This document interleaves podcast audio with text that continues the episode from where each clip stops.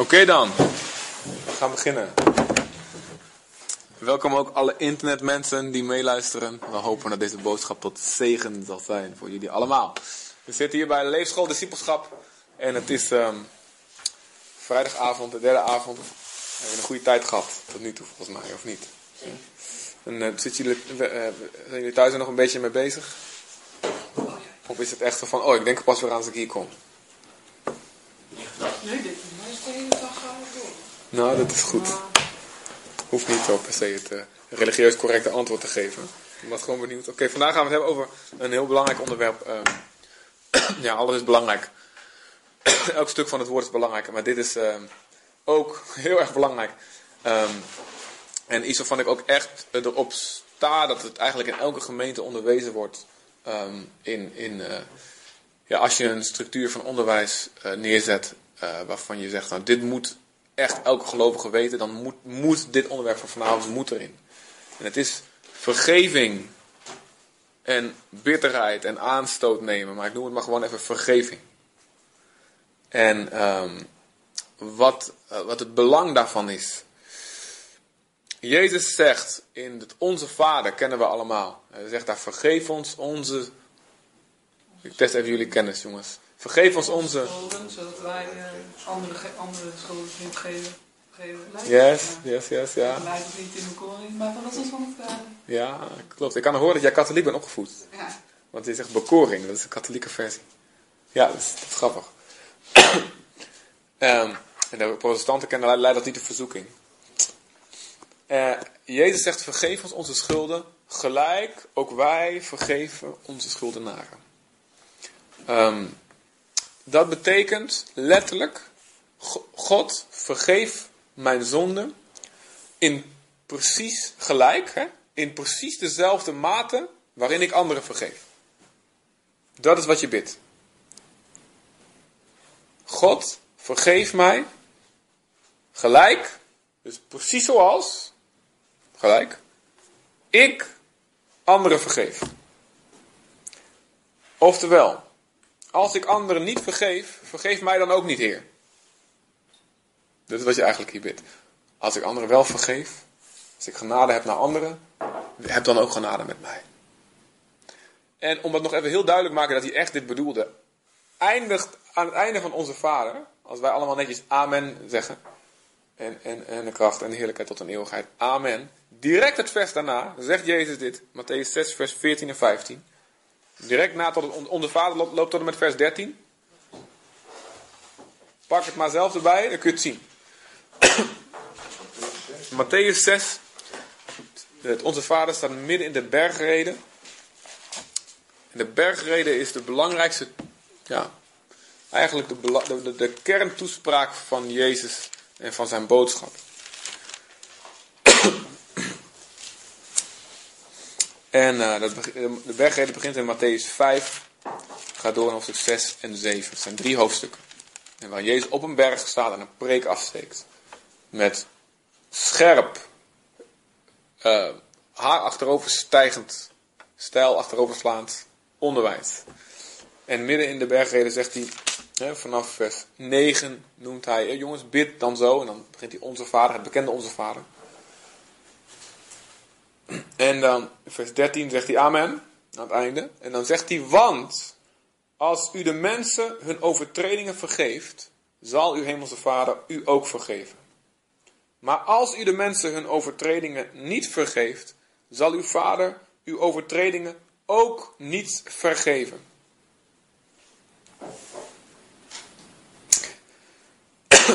En ehm, dit is iets wat, je, wat eigenlijk door het hele woord, met name het onderwijs van Jezus, naar voren komt. Je zal vergeven worden in de mate dat je anderen vergeeft. En om dat nog even duidelijker te maken, eh, noemt, vertelt hij in Matthäus 18 een gelijkenis, die we ook nu gaan lezen. Matthäus 18. Matthäus 18 vanaf vers 21. Als Petrus hem een directe vraag stelt. Heer, hoeveel keer zal ik, zal mijn broeder tegen mij zondigen en moet ik hem vergeven? En tot zeven keer toe. En Petrus dacht, nou, dan eh, ben ik al behoorlijk heilig. Hè. Ik kom met ze- zeven, hè, zeven heer. ik, eh, ik ben behoorlijk genade, zeven keer. En Jezus zei tegen hem in vers 22, ik zeg u niet tot zeven maal, maar tot zeventig maal zeven maal. En ergens la- later zegt hij, zegt hij dat, dat op één dag, per dag. Oftewel 490 keer per dag moet je iemand die, met berouw, die berouw heeft over iets wat je aangedaan heeft, moet je hem vergeven. Bij 491 mag je dus eh, op één dag, maar goed, de volgende dag mag je weer opnieuw beginnen. Nou, betekent, iemand heeft het een keer uitgerekend, betekent één keer in de zoveel minuten dat iemand dan tegen je zondigt. Als je 490 keer op één dag wil halen. Maar goed, Jezus bedoelde niet letterlijk 490 keer, 7 keer 70, maar oneindig. Oneindig. Je moet er niet mee stoppen. Waarom? In vers 23 gaat hij dan een gelijkenis vertellen. Daarom kan het koninkrijk van de hemelen vergeleken worden met een zekere koning. Die afrekening wilde houden met zijn slaven. Toen hij begon af te rekenen, werd er iemand bij hem gebracht die hem 10.000 talenten schuldig was. En toen hij niet kon betalen, gaf zijn heer opdracht dat men hem zou verkopen en zijn vrouw en kinderen en alles wat hij had en dat de schuld betaald moest worden. Dikke schuld, dik probleem. Oké, verkopen die gast en zijn gezin, want er moet afbetaald worden. Vers 26. De slaaf dan knielde voor hem neer en zei: Heer, heb geduld met mij, ik zal u alles betalen. En de heer van deze slaaf was innerlijk met ontferming bewogen, liet hem gaan en schold hem de schuld kwijt. Vers 28. Maar deze slaaf ging naar buiten en trof een van zijn medeslaven aan, die hem honderd penningen schuldig was. En hij pakte hem beet, greep hem bij de keel en zei: Betaal mij wat u schuldig bent. Net vergeven, maar vergeef een ander niet. Zijn medeslaaf dan liet zich voor hem neervallen en smeekte hem: Heb geduld met mij en ik zal u alles betalen. Dat hebben we eerder gehoord vandaag. Hij wilde echter niet, maar hij ging heen. Hij wierp hem in de gevangenis totdat hij de schuld betaald zou hebben. Zijn koning heeft hem net vergeven. En hij vergeeft zijn medeslaaf niet, maar laat hem in de gevangenis gooien. Vers 31. Toen zijn medeslaven zagen wat er gebeurd was, werden zij erg bedroefd. Zij gingen naar hun heer, vertelden hem alles wat er gebeurd was. En hij riep zijn heer, toen riep zijn heer hem bij zich en zei tegen hem, slechte slaaf, al die schuld heb ik u kwijtgescholden, omdat u mij dat smeekte. Had ook u geen medelijden moeten hebben met uw medeslaaf, zoals ik ook medelijden met u had. 34. En zijn heer, boos als hij was, gaf hem aan de pijnigers over, totdat, totdat hij alles wat hij hem schuldig was betaald zou hebben. 35. Zo zal ook mijn hemelse vader met u doen, als niet ieder van u van harte de misdaden van zijn broeder vergeeft. Knal. Dat is de conclusie.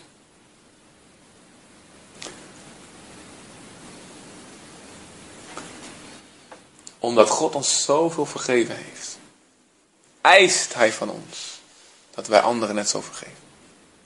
Dit is een punt waar hij heel hard op is. Omdat Hij ons zoveel genade gegeven heeft.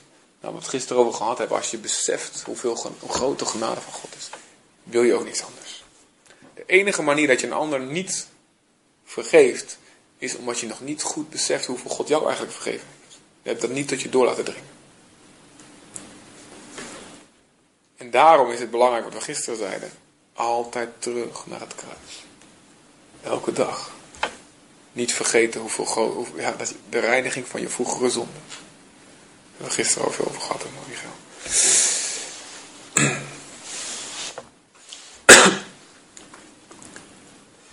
En in Matthäus 7, vers 1 tot 5, is een paar hoofdstukken weer terug. Zegt Jezus iets anders wat ook hiermee te maken heeft. Dus Matthäus 7, vanaf vers 1. Oordeel niet, opdat u niet geoordeeld wordt. Want met het oordeel waarmee u oordeelt, zult u zelf geoordeeld worden. Met welke maat u meet, zal er bij u ook gemeten worden. Waarom ziet u wel de splinter in het oog van uw broeder, maar merkt u de balk in uw eigen oog niet op? Of hoe zult u tegen uw broeder zeggen, laat toe dat ik de splinter uit uw oog haal. En zie er is een balk in je eigen oog. Huichelaar, haal eerst de balk uit uw oog. Dan zult u goed kunnen zien om de splinter uit het oog van uw broeder te halen. Matthäus 7 vers 1 tot 5 was het. Maar dat was je vraag, wat het was. Nou, kijk, mijn punt is, ik, ik snap dat van de vergeving, snap ik wel. Maar betekent het dat je dan ook je mond moet dicht houden? Laten we zeggen, je kunt emotioneel gewoon zijn. Zo van, hé hey, jongens, zo niet gezond. Of, ja, ik bedoel, het zal heel ernstig. Nee, Dat mag ook niet. dat betekent niet dat je je mond moet houden. Nee, dat bedoel ik. Dus emotioneel kun je gewoon die dingen, maar de- je kunt er geen, eh, tenminste geen oordeel aan. Dus je laat dat meer stromen. En weten dat het fout is wat je zegt of wat ook. En dat, daaraan werken. Ja. Dat je uiteindelijk naar een volle liefdevolle houding gaat. Ja. Eh, Het heeft heel erg te maken eh, wie de persoon die tegenover je staat. Is het een gelovige of is het een niet gelovige? Dan moet, je, dan moet er een andere verschil in zijn. Ehm, als het een niet gelovige is, die kun je, daar kun je- bij die persoon kun je geen beroep doen op de genade van God. Dan kun je niet zeggen, joh, jij bent zelf ook vergeven, je bent zelf ook, hey, dit kun je niet doen als christen. Dan kun je daar niet op aanspreken. Maar als het een gelovige is, dan zegt God heel duidelijk, Jezus zegt heel duidelijk, als iemand tegen je zondigt, bestraf hem onder vier ogen. Als hij berouw heeft, vergeef hem. Als hij niet naar je luistert, neem één of twee andere broeders mee. Opdat op de zaak van twee of drie getuigen elke zaak vaststaat. Als hij naar hun niet luistert, zeg dan aan de gemeente. En dan, dan moet de hele gemeente die persoon bestraffen. Dan wordt het een zaak van de hele kerk. En als hij naar de kerk niet luistert, zet hem dan eruit. Omdat hij daardoor misschien tot de bekering komt, dat hij eruit gezet wordt. Dus dat is een heel, dat is al een hele heftige stap. Dat is nog een paar keer gebeurd in de geschiedenis van onze kerk. Eh, maar eh, dat kun je allemaal doen terwijl je hem toch vergeven hebt. In die zin van je hart. Nou, we gaan niet zo over verder.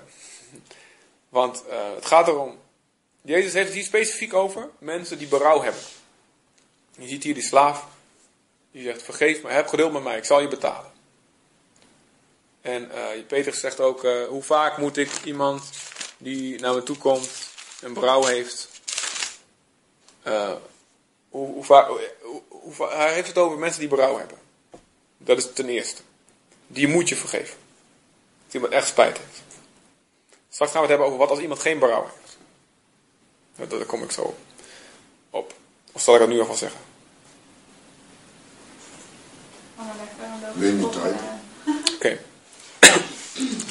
nou, het, de mate waarin jij anderen oordeelt, zul je zelf geoordeeld worden. De maat, de meetlat die jij gebruikt om anderen te meten, daarmee langs zal je zelf ook gemeten worden. Als jij zegt, een mens moet dit en dat zijn, en als, je- als iemand dat niet is, niet daaraan voldoet, dan veroordeel je hem en zeg je, die is een idioot, die is een dwaas, die is een dit, en daar moet ik niks mee te maken hebben. Als dat jouw oordeel is, dan gaat God jou ook zo oordelen. Maar goed, oké. Jij hebt dit zelf gezegd. We gaan terug naar de 24 augustus 2011 heb je dit gezegd. Als iemand dit en dat doet, dan moet hij, dan moet hij een knal voor zijn kop krijgen. Dan moet hij, moet hij, moet hij de verdiende doodstraf. Al die vieze vuile dit en dat verdienen de doodstraf. Hier heb je gezegd. Je hebt het zelf ook gedaan. Ik heb hier de beelden. Ah, want alles wat verborgen is, zal openbaar worden. Alles wat in het oor gefluisterd is, zal van de daken geschreeuwd worden, zegt Jezus. Alles van ons hele leven komt open en bloot te liggen. Het ligt nu al open en bloot voor hem, maar dan zal het helemaal openbaar worden, ook voor onszelf. Dus hier heb je het gedaan. Jij hebt gezegd, je verdient de doodstraf. Je bent niet genadig geweest. De, de genade van Jezus heeft je dus niet genoeg veranderd. Of, dus jij ontvangt de straf waarvan je zelf zegt, dit, dit, dit is verdiende loon.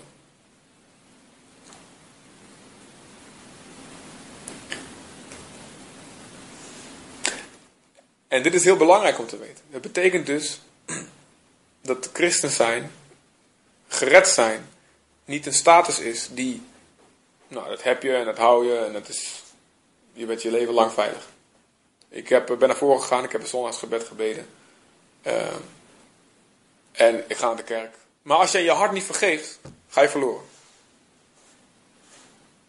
En dan kun je je leven lang naar de kerk gaan. Dus heel duidelijk moet dit zijn voor ons. En waarom zegt Jezus dit zo? Ja, er komt een soort van, oeh, oké, een soort van egoïsme eigenlijk ook zelf bij kijken om te vergeven bijna, weet je wel? En, nou, dat is niet altijd erg. dat is niet altijd erg. God Jezus gebruikt heel duidelijk de hel, het dreigen van het oordeel, om ons tot een goede keuze te bewegen. Maar uiteindelijk moet het, moet het zo zijn dat we vanuit liefde, wat we gisteren over gehad hebben, de liefde, liefde, dat de liefde van God ons leert anderen lief te hebben. Dat het niet meer uit angst is, maar uit liefde voor die persoon. En een aantal plekken in de Bijbel waar dit terugkomt is bijvoorbeeld David heeft overspel gepleegd met Bathsheba. Hij heeft zijn buurman, die had maar één vrouw. Hele knappe vrouw, Bathsheba. Het enige zwakke punt van haar is dat ze af en toe in het openbaar een douche nam op het dak. Dat was gewoon niet zo slim.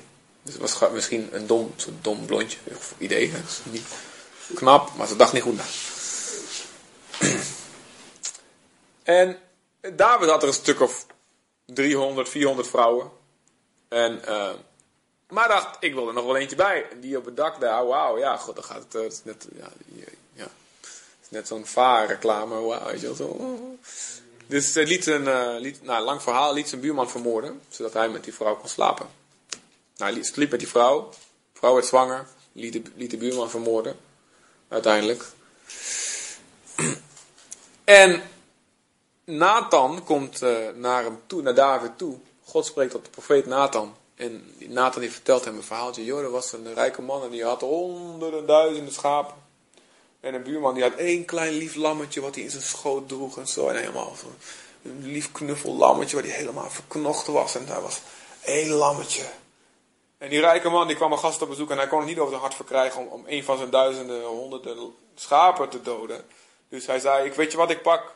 Ik pak dat kleine lammetje van die, van die arme man af. En, en die, die, die slacht ik en die zet ik voor hem mijn, aan mijn gasten.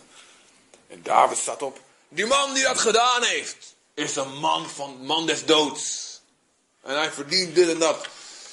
Het rechtvaardigheidsgevoel van David komt naar boven. En Nathan die staat tegen hem op en hij heeft wat lef hè. Hij heeft lef die Nathan, want hij weet die koning kan me zo... eh, Jij bent die man. Heb ik je niet gegeven.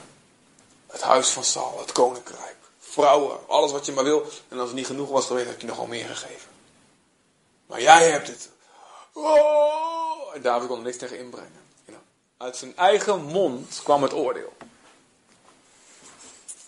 Hij had ontzettend spijt en berouw. God heeft hem vergeven, maar er waren vele gevolgen aan zijn zon. Maar hier hier zie je weer, God confronteert ons. Net als met wat we gisteren over hadden met Jacob, even snel. Jacob was een bedrieger en hij confronteert ons met hoe wij zelf zijn. En hij zegt, joh, ja, je ziet misschien wel goed wat die ander jou aandoet. Dat zie jij waarschijnlijk wel goed. Maar het probleem is, jij doet het zelf ook. Ja, het zit ook zelf in jou. Als je je irriteert aan ongeduldige mensen, dan misschien laat God, dat, laat God die mensen speciaal op je pad komen. Stuurt die er speciaal als een zendeling op jouw pad. Ongeduldige mensen, om te laten zien dat jij het ook. Misschien stuurt God wel hele irritante mensen, hele veroordelende mensen, hele wat dan ook, roddelende mensen, om jou te laten voelen hoe dat is. Zodat je gaat zien, oh, ik, ikzelf, ik, ben, ik moet eerst mijn balk uit het mijn oog halen. En daarna pas, Jezus zegt, daarna pas zul je scherp kunnen zien om die ander te helpen.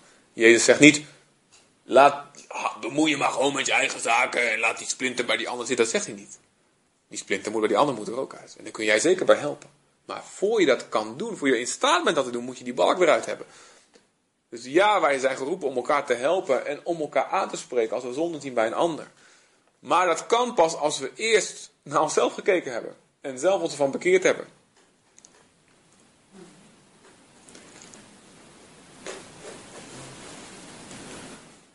En voor mij, elke preek die ik preek, en elke persoon die ik aanspreek op mijn zonde, ik ga altijd eerst langs van, Heer, hoe zit het met me langs? Hoe zit het met mijn eigen hart? Hierin. Dan pas ga ik naar zo'n persoon toe. Of ga, hou ik zo'n preek. Eerst, hoe zit het met mezelf? Eerst mijn balk eruit. Anders ben ik een huigelaar. En, nou, Jezus zegt oordeel niet. Nou, sommige mensen die, eh, in Nederlands heb je een mooi onderscheid wat je niet in alle talen hebt. Uh, in Nederlands heb je twee woorden voor, uh, die met oordelen te maken hebben. Je hebt veroordelen en je hebt beoordelen. En dat is heel mooi dat wij dat hebben. Bijvoorbeeld het Engels is dat veel moeilijker. Um, en, en, en veroordelen is wat Jezus verbiedt. Veroordelen betekent, ik stel mij boven jou. Ik ben niet zoals jij. En er zit dus een mate van trots in. Een mate van ja, eigen gerechtigheid. Beoordelen moeten we doen. Het is soms zelfs, vaak zelfs zonde om niet te beoordelen.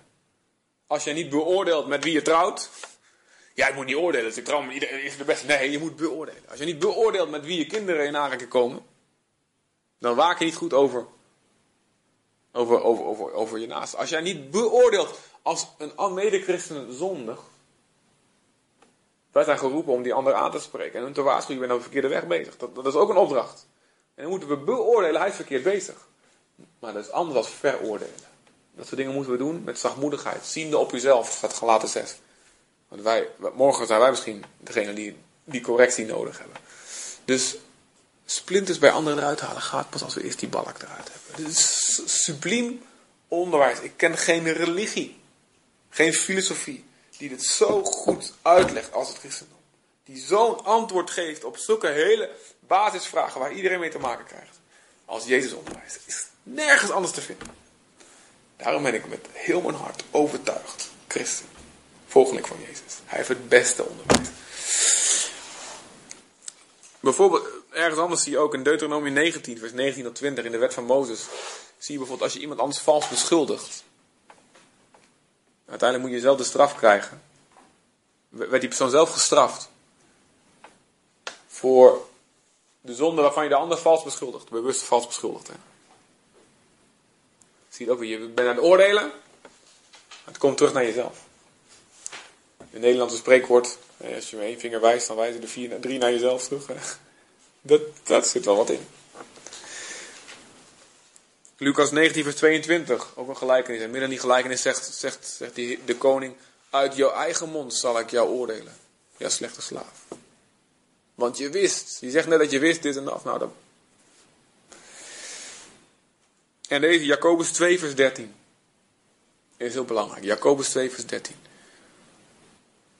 Onbarmhartig zal het oordeel zijn voor hem, over hem die geen barmhartigheid heeft bewezen. Jacobus 2, vers 13. Als je het zelf wil lezen, staat helemaal achter in de Bijbel. Blader helemaal naar achter. ga je naar openbaring en dan ga je een paar boeken terug. Openbaring. Je moet weten, het Nieuwe Testament. heb je eerst de Evangelie, dan heb je Handelingen. Een beetje de volgorde van het ging. Dan heb je alle brieven van Paulus. Dan krijg je Hebreeën. En daarna krijg je, na Hebreeën krijg je alle brieven die niet van Paulus zijn. Dus dan weet je dat Jacobus zit achterin. Dat is niet van Paulus. Een paar boeken terug heb je Jacobus. Direct naar Hebreeën. Jacobus 2, vers 13. Dus voor, uh, als je voor de brief van Petrus, vlak daarvoor. Jacobus 2. 2, vers 13. Want onbarmhartig zal het oordeel zijn. Gods oordeel, hè? Over hem die geen barmhartigheid heeft bewezen.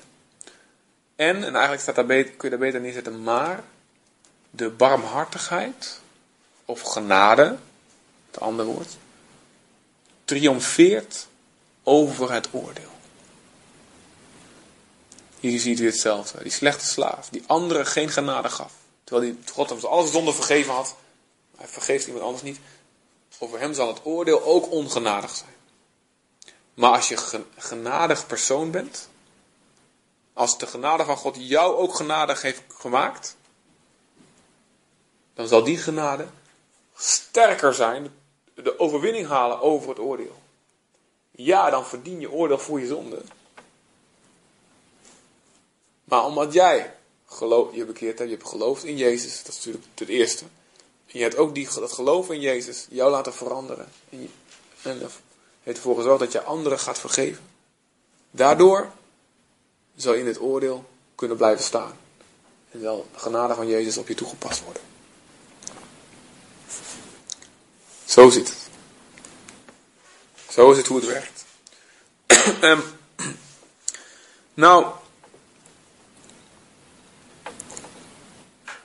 is het dus, voor mij is het een gewoonte geworden om, en ik sla er soms in door zelfs, word ik soms wel mensen om me heen aangesproken, mijn vrouw en, mijn oudsten en medeleiders en vrienden.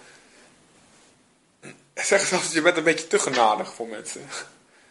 En het is, ja, ik weet, ja, ik, ik, zit liever een beetje aan de te genadige kant dan aan de te oordelende kant, laat ik zo zeggen. Um, want ik heb gewoon, ja, ik denk, is niet uit mezelf, gewoon door, door, door wat God in me gedaan heeft, heb ik geleerd om Ik, ik, al- als, je iets, als je mij iets doet, als je iets tegen, verkeerds tegen mij zegt, of, of, of, mij slecht behandelt, dan verzin ik al een smoes voor je, waarom het begrijpelijk is dat jij dat doet, voordat je het zelf bij me naar me toe komt. Dus, en soms is het ook onterecht, soms is het eerder op een naïeve af. En, en het, maar ik ben liever zo, dan dat ik alles negatief invul. Dat, je keek me zo aan, dat is zeker omdat je jaloers bent. Dat is zeker omdat, dat is zeker. En dat zorgt ervoor dat ik, eh, het heeft het voordeel voor mij, ik ben bijna onbeledigbaar.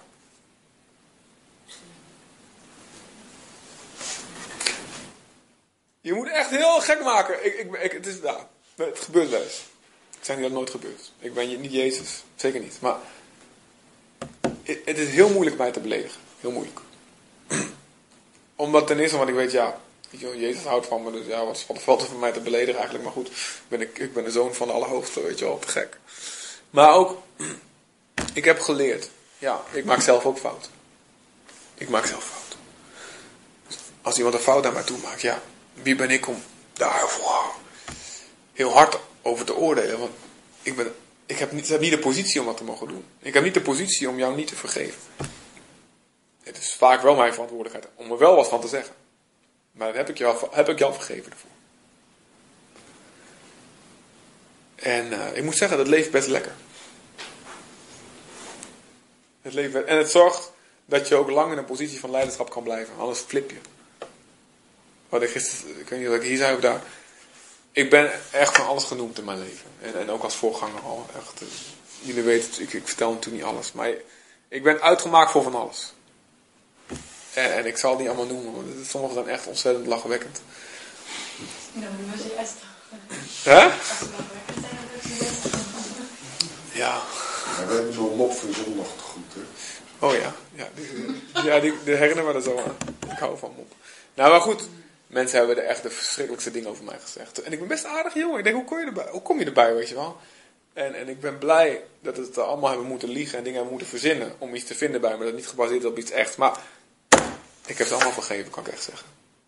Het betekent niet dat ik sommige, met sommige mensen dikke vrienden ben. Sommige mensen ontwijk ik ook. Als, ja, dus de Bijbel duidelijk. Ja, ik ga liever uit de weg. Want, maar je kunt mensen vergeven en toch gezonde afstand houden. Dat kan. Maar als je met die namen zit, dat iemand die iemand geeft, tenminste, eh, mijn ervaring is ook dat dat altijd gebeurt.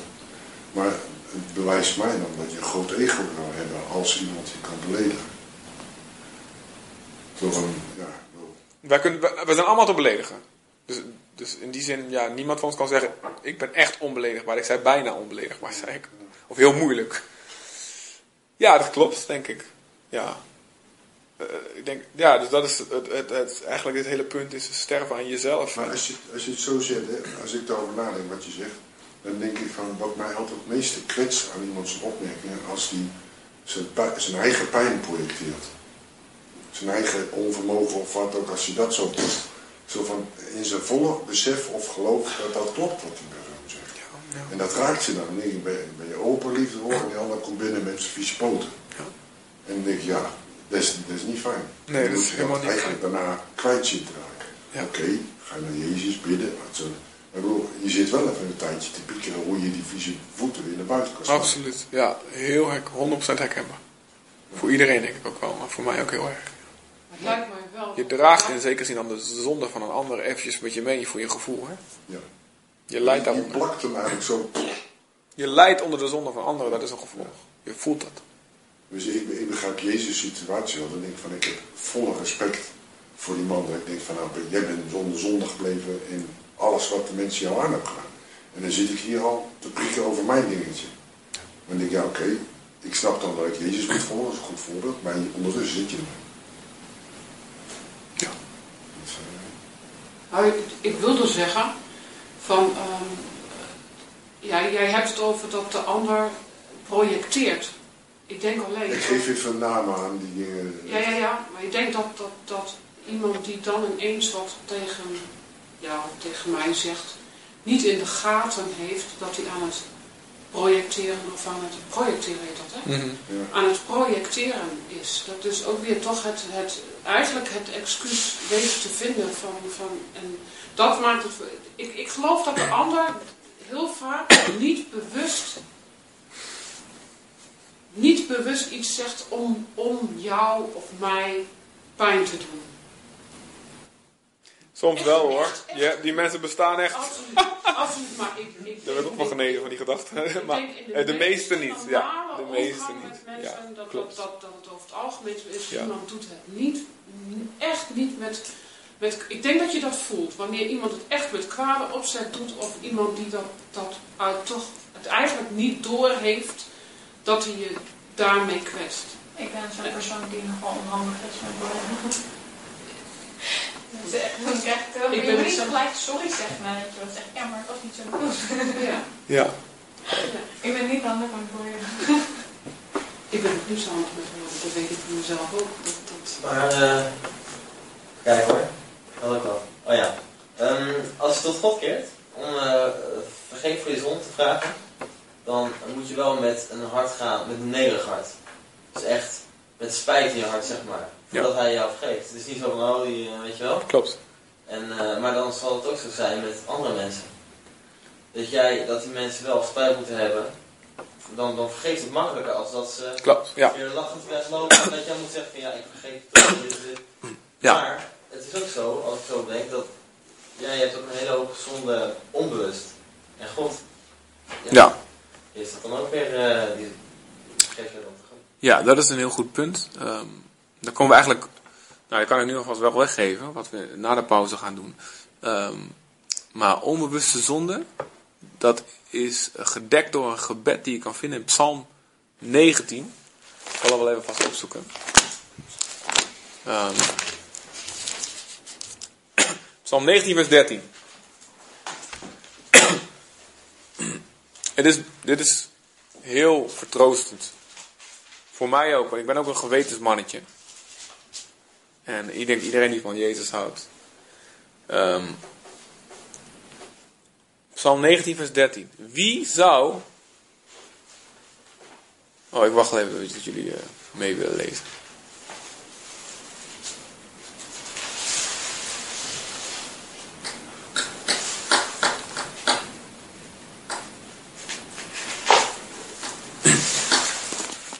Wie zou. Oh, oké, wacht nog eventjes, Michael.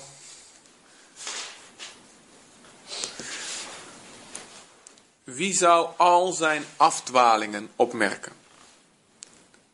Reinig mij van verborgen afdwalingen.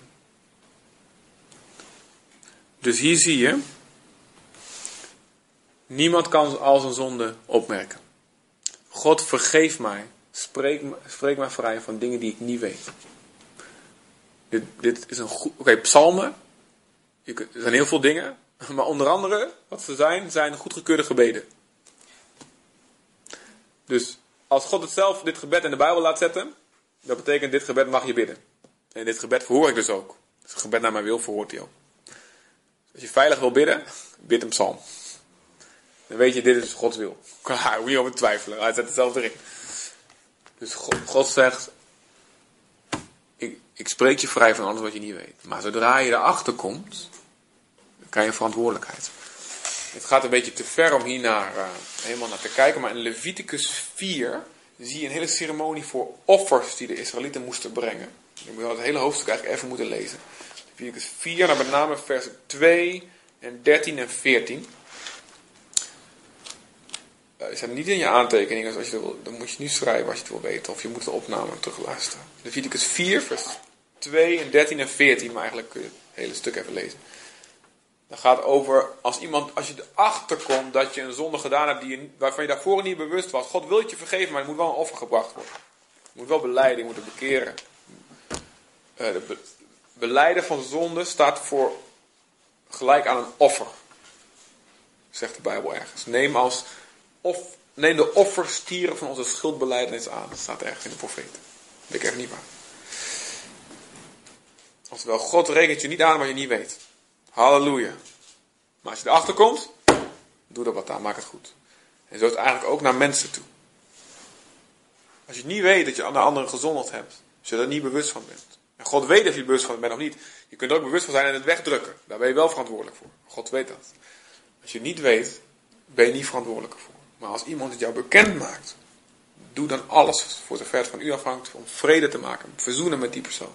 Als je bij het altaar staat en je herinnert dat daar dat je, je broeder iets tegen je heeft, Jezus in Matthäus 5, uh, je herinnert dat je broeder iets tegen je heeft, laat je gaven liggen bij het altaar, ga heen, verzoen je met je broeder en kom dan en offer dan je gaven. Dus dat gaat over dingen die je niet weet. God spreekt je daarvan vrij. Psalm 19 vers 13. Um, en zo ja, ik denk uh, wat je zegt uh, over berouw. is ook wel goed om daar gewoon even naar, nu naar te kijken. Maar wat als iemand geen berouw heeft? Lucas 17 vers 3. Um, daar zegt, dat is een andere versie van uh, dat de discipelen komen en zeggen: Jezus, wat moeten we doen? Want hoe vaak moeten we iemand vergeven? Lucas 17, vers 3, daar zegt hij: Wees op uw hoede. Je, als Jezus zegt: Let op, wees op je hoede. Als de Bijbel zegt: Pas op, moet je goed oppassen. En hebben goed opletten, wat komt er nu? Wat komt er nu? Wees op je hoede betekent ook van dit is iets waar mensen heel makkelijk denken dat ze het wel goed doen. Maar let goed op. Laat je niet door de vijand in slaap zitten dat je het wel goed doet. Je moet goed je oren naar open doen. Wees op je hoede, dubbele punt. Als nu uw broeder tegen u zondigt, bestraf hem. Dus niet, hou maar je mond. Bestraf hem. En als hij tot één keer komt, vergeef hem. Hoe doe je een straf? Ja, die vraag, ja. Even kijken. Um, dit is heel goed. Eigenlijk, wat ik nu ga zeggen, hebben we gepland voor de leiders. Wordt morgen behandeld bij de leiders, leiderschap. Hoe doe je bestraffen? Ja, dat is Matthäus 18, vers 15 tot 17. 15 tot 15 tot 18 volgens mij. Matthäus 18, vers 15 tot 18. Um, en uh, Galaten 6, vers 1 of 2. Matthäus 18, vers 15 tot 18, daar staat het antwoord in. Dat is wat ik net vertelde, eigenlijk die vier stappen. Um, Geladen 6, vers 1 zegt hoe, welke, in welke geest je dat moet doen. In de geest van zachtmoedigheid. Breng iemand weer terug die de verkeerde weg op gaat. In de geest van zachtmoedigheid. Hou intussen uzelf ook in het oog, opdat u ook u niet in verzoeking komt. Dus hoe je dat doet, heel praktisch. Iemand zondigt tegen je. Um, nou, als je, je kan het meteen doen. Als je hart echt meteen, uh, in als je gewoon een volwassen christen bent, kun je meteen zeggen, hé hey, joh, dit doet me best, dit doet me pijn, weet je wel. Dit is niet goed wat je nou zegt. Dit. Als je het op een zachtmoedige manier meteen kan doen, kun je het meteen doen. Als het niet lukt, ga eerst bidden. Ga die persoon, zorg dat je die persoon dus vergeven hebt. Zorg dat je zelf je eigen leven gecheckt hebt. Heb ik nu ook een balk in mijn oog, voordat ik die splinter eruit kan halen. En ga zeggen, ik, in Jezus' naam, ik, ik, ik bid voor mijn vijanden. Zegt Jezus. Jezus zegt, bid voor je vijanden. Uh, heb lief degene die je vervolgen. Bid voor wie je smadelijk behandelen. Wie je allemaal, liegende allemaal kwaad over je spreken. Um, dat staat in? Matthäus 5 vers 44. En je bidt, voor, bidt naar God toe. Heer, reken deze zonde niet toe. En dan ga je naar ze toe. Als je merkt, ja, mijn hart is schoon. Ik heb, ze, ik heb het losgelaten, ik heb het aan God overgegeven. En dan ga je zeggen, hé, hey, dit en dat is niet goed. En, dan, daarna volg je de andere stappen. Als je niet luistert, moet je... Eh, dat, als je niet luistert en het is groot, het is een groot iets, een serieus iets, dan moet je de volgende stappen zetten. En dan komt het proces van gemeentetucht in werking. Maar het kan zijn dat het een klein iets is wat je gewoon even door de vingers moet leren zien. Dat, dat, is, is ook onderscheid. Je moet niet om elk wisselwasje waar je broeder op de stoep komen staan. Als je meteen kan vergeven en lekker, ah, weet je, die persoon is nou eenmaal zo, ach, laat maar zitten, weet je wel. Ik, ben ik heb ook van die domme nukkigheden. Laat maar. Het is de, de eer van een mens om een overtreding voorbij te zien, staat in spreuken. En soms moet je dingen gewoon loslaten. En, en, en, en ik heb soms mensen gehad en die kwamen naar me toe. En, ehm, oh ja, die hebben we niet in, niet, niet in de aantekening staan, maar schiet me nou te binnen. Ehm,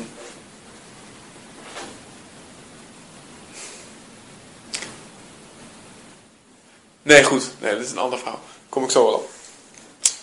Ehm, maar wat is. eh, en als iemand helemaal geen berouw heeft, dan kan bijvoorbeeld zijn dat. eh, als het een christen is, moet je dus stappen van Jezus volgen, Matthäus 18. En doorgaan. Waarom? Zonde mag niet in de kerk aanwezig blijven. Zonde moet uit de kerk, moet uit de gemeente. En eh, het kan niet zo zijn dat we allemaal conflicten hebben in de gemeente die niet opgelost worden. En die wil niet naast die en die wil niet naast die en dan kan je allemaal groepen. En dat, is- dat kan niet zo zijn. Dat besmet elkaar. Daar komen we zo ook wel op. Zon- zonde moet uitgebannen worden uit de gemeente. Daarom moet je, als het te serieus is, moet je het aanspreken van elkaar. En, en, en, en als dat je alleen niet lukt, meestal onder vier ogen spreken, joh, dat deed me pijn. 90% van alle gevallen is het opgelost. Blijkt een misverstand te zijn. Die ander wist niet, weet je wel, hè, was Marjolein dat zegt van, nou, ik, wist niet dat je daarmee kwetste, wist ik niet, sorry, weet je wel. Sommige gevallen moet je doorgaan. Dan moet je iemand anders meenemen en dan wordt het wat serieuzer. Oké.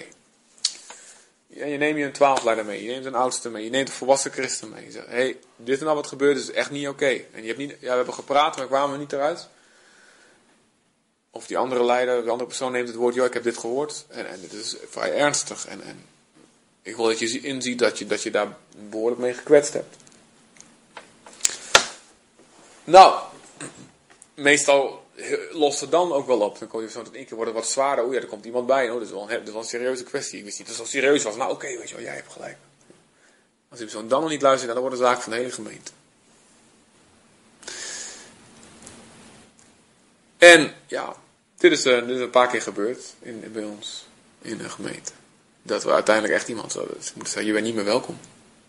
Omdat je niet van wil bekeren. Mensen gehad die... eh, één iemand gehad en die vertelde over iemand anders van ja, ze is, een hoer en ze doet dit en ze slaapt met iedereen in het bed, deelt met iedereen het bed en ze is dit en dat en ze is een leugenaar. Dat hebben we natuurlijk wel onderzocht, het was al vrij duidelijk dat dat gewoon helemaal niet, heel s'nachts van klopte. En joh, het is voor een valse beschuldiging, waar baseer je dit op? Ja, ja, ja, dat maakt niet uit. hoor. Nou, een paar gesprekken gehad, een klein beetje tijd gegeven, maar niet te lang, want anders ging het voortwoekeren. En op een gegeven moment gezegd joh, als je, als je zoveel doet, je, bent niet, je, kunt, je kan niet blijven in de gemeente. Want je volgt Jezus niet. Je, wil niet, je hebt geen enkele interesse om hem te gehoorzamen. Het moet toch gewoon heel duidelijk zijn, joh. Dat kan niet. Mensen gehad die, eh, die, bedreig, ja, die andere bedreigingen uit. Weet je, ik ga binnen de gemeente, hè. Nou. Ja, en dat brengt dan rust en duidelijkheid in de gemeente. Ehm, maar in het geval dat het bijvoorbeeld iemand is die helemaal niet gelooft, moet je er anders mee omgaan. En je hart moet zijn als Jezus. Jezus hangt aan het kruis. Ze slaan de spijkers door zijn pols. En hij bidt voor ze. Vader, vergeef het en ze weten niet wat ze doen.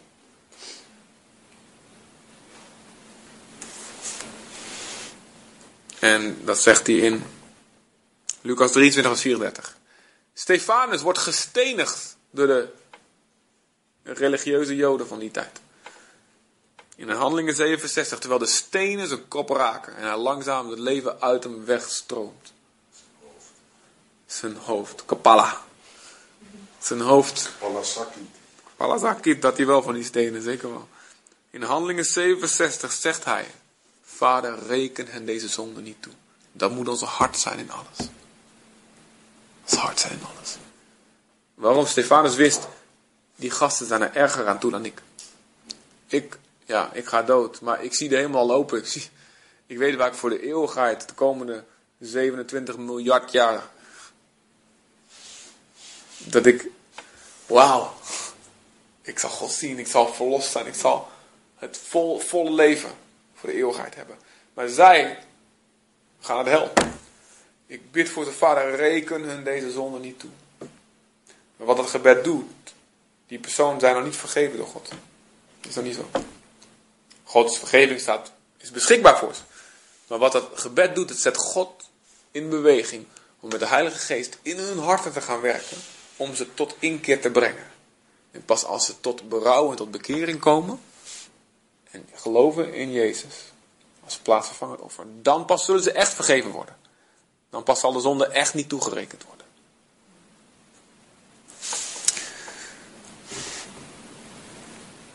Jij het eigenlijk over hebt, is dat niet alleen liefde de weg is, maar ook de drijfveer.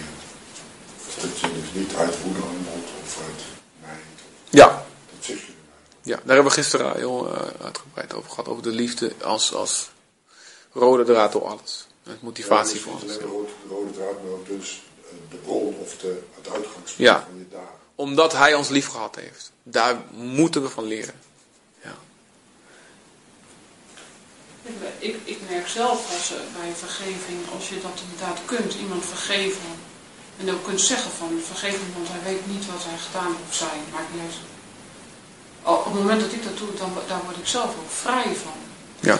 Dat, dat is ook bevrijdend. Van, van, eh, dat, dat maakt ook dat als het is nu niet meer Klopt. ja. mijn zorg. Het is niet meer dat, want jij zei dat toen straks, hè, dat is, soms dat denk ik ook, eigenlijk had ik dat gisteren ook wel een beetje, van de dingen die wij doen, van, van ehm, het maakt, vergeving maakt mij dan vrij en het lijkt dan egoïstisch, maar dat het doet ook iets goeds met mijzelf. En, en, Ja. Jezus zegt, als je niet vergeeft, word je overgegeven aan de pijnigers, aan de folteraars. Hè? Dat staat in, de, in die gelijkenis. Maar zolang je niet anderen iets vergeeft, je merkt dat het is een foltering voor je ziel ook. Het is een, het is een pijniging voor je ziel. Het is gewoon een negatief iets wat je continu met je meeneemt. Ja. Blijf je maar, je raakt er geïrriteerd en ik bedoel van, het is gewoon negatief. En ik bedoel van, eh, ja, je neemt het echt als een vracht met je mee. Ik bedoel, heb je iemand vergeven, ben je gewoon die vracht aan negatief, ben je gewoon kwijt. Ja, Dat lucht je gewoon op. klopt. En vergeven is dus ook niet dat het onder tapijt geschoven wordt. Hè? Dat, dat, dat het wel vergeten wordt. Vergeving betekent eigenlijk dat je erkent, ik heb niet het recht om een oordeel uit te spreken, want ik heb zelf ook vergeving nodig. Dat betekent, vergeving betekent loslaten en het in handen overgeven van een hogere rechter. En God zegt, mij komt de wraak toe, Romeinen 12. Mij komt de wraak toe, ik zal het vergelden. En als God besluit de pijn die jou aangedaan is te vergelden, dan krijgt die persoon het, krijgt het op zijn dak. In de oordelen, dan komt het op. Maar aan God is het om te bepalen, ik wil nog die persoon tijd geven om tot inkeer te komen. Maar als die persoon niet tot inkeer komt, dan komt de, wat hij jou aangedaan heeft, komt op zijn eigen of haar eigen hoofd, terecht. Dat is God die zegt, mij komt de wraak. Want dat is de hel, dat is het oordeel. Dat is gewoon, gewoon wat, wij anderen, wat de mensen anderen aangedaan hebben, zal op hunzelf terechtkomen. En, nou, Eén ding wat belangrijk is, ik heb een aantal bijbelse voorbeelden. Absalom, Achitofel, Jozef. Nou, misschien komen we, we moeten eigenlijk zo stoppen. Maar wat ik, één ding wat ik echt aan jullie wil laten zien, is het gevaar van besmetting door bitterheid. Dus Hebreeën 12, vers 15. Hebreeën 12, vers 15.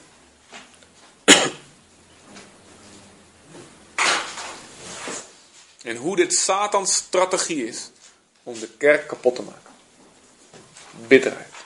Hebreeën 12, vers 15. en dan staat er weer iets, begint hij weer. Zie erop toe. Zo begint hij. De Hebreeën schrijver. Waarschijnlijk Paulus, misschien Apollos, we weten niet zeker wie hij dit geschreven heeft. Zie erop toe. Oftewel, let goed op dat niemand achterop raakt in de genade van God. Oftewel, binnen de kerk, let goed op dat niemand achterop raakt in de genade van God.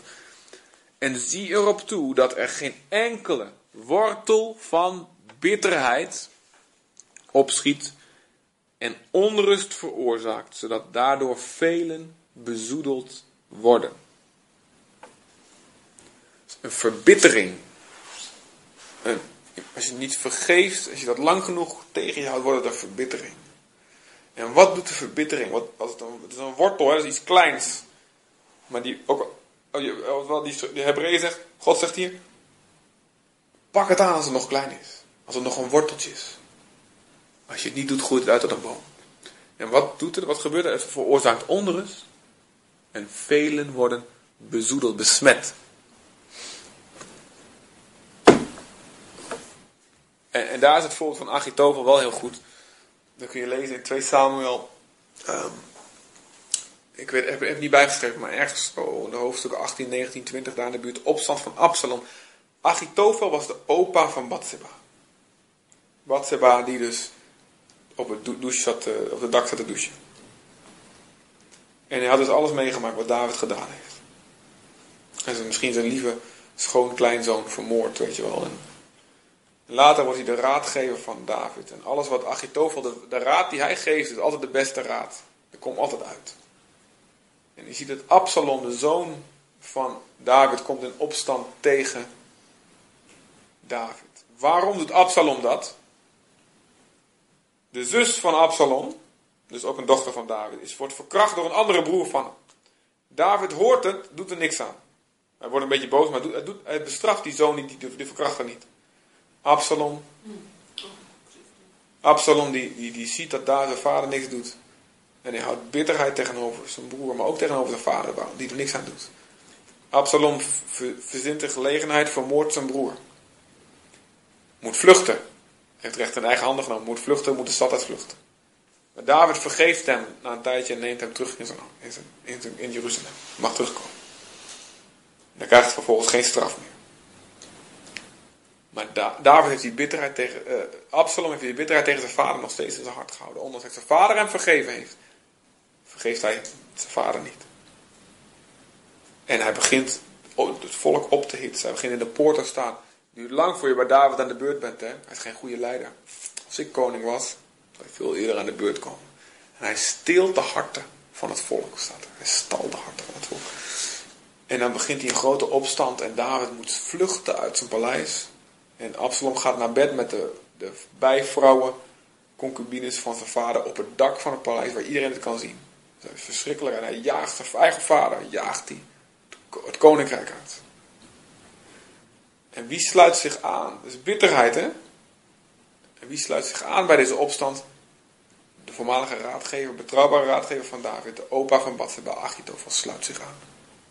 Ze vormen een monsterverbond.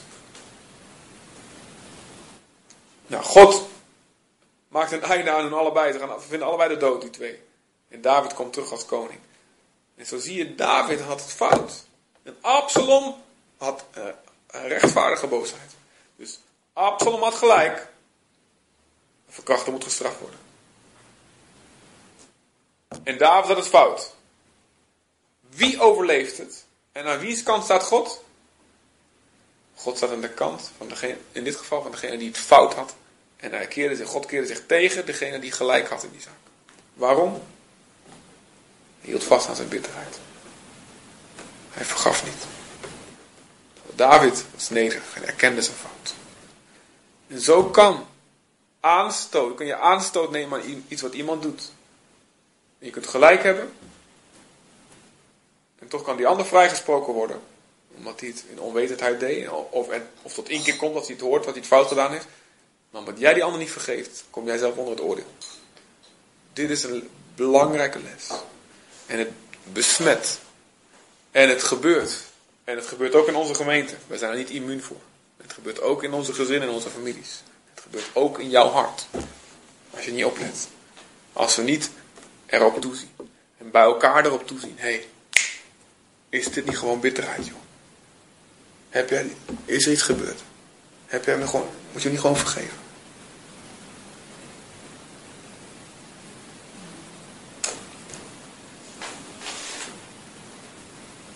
Dat is dus bestraffen. In liefde. Ach, in grote liefde. Ja, we bestraffen. Dat is Terecht brengen. Genezing eigenlijk brengen. En Spreuken zegt, oprecht gemeend zijn de wonden die door een vriend worden geslagen. Maar de kussen van een vijand zijn overvloedig. Als iemand echt van je houdt, dan mept hij je voor je kop. Als je, om je echt wakker te maken. Let nou eens op man, waar ben jij mee bezig? En die neemt het risico dat je, dat je, een, klap, dat een klap terugkrijgt. Omdat hij van je houdt. Maar de overvloedig zijn de kussen van een vijand. Een vijand die vlijt je in je gezicht. Iemand die niet van je houdt. Die laat kan mij dat schelen. Die laat lekker zitten. Die ziet dat je iets fout doet, maar je is onverschillig. En misschien slijmt hij zo, oh je bent zo goed bezig omdat hij zelf een voordeel wil behalen. En wie een mens vlijt, spant een net uit voor zijn voetstappen, zegt de Bijbel ook.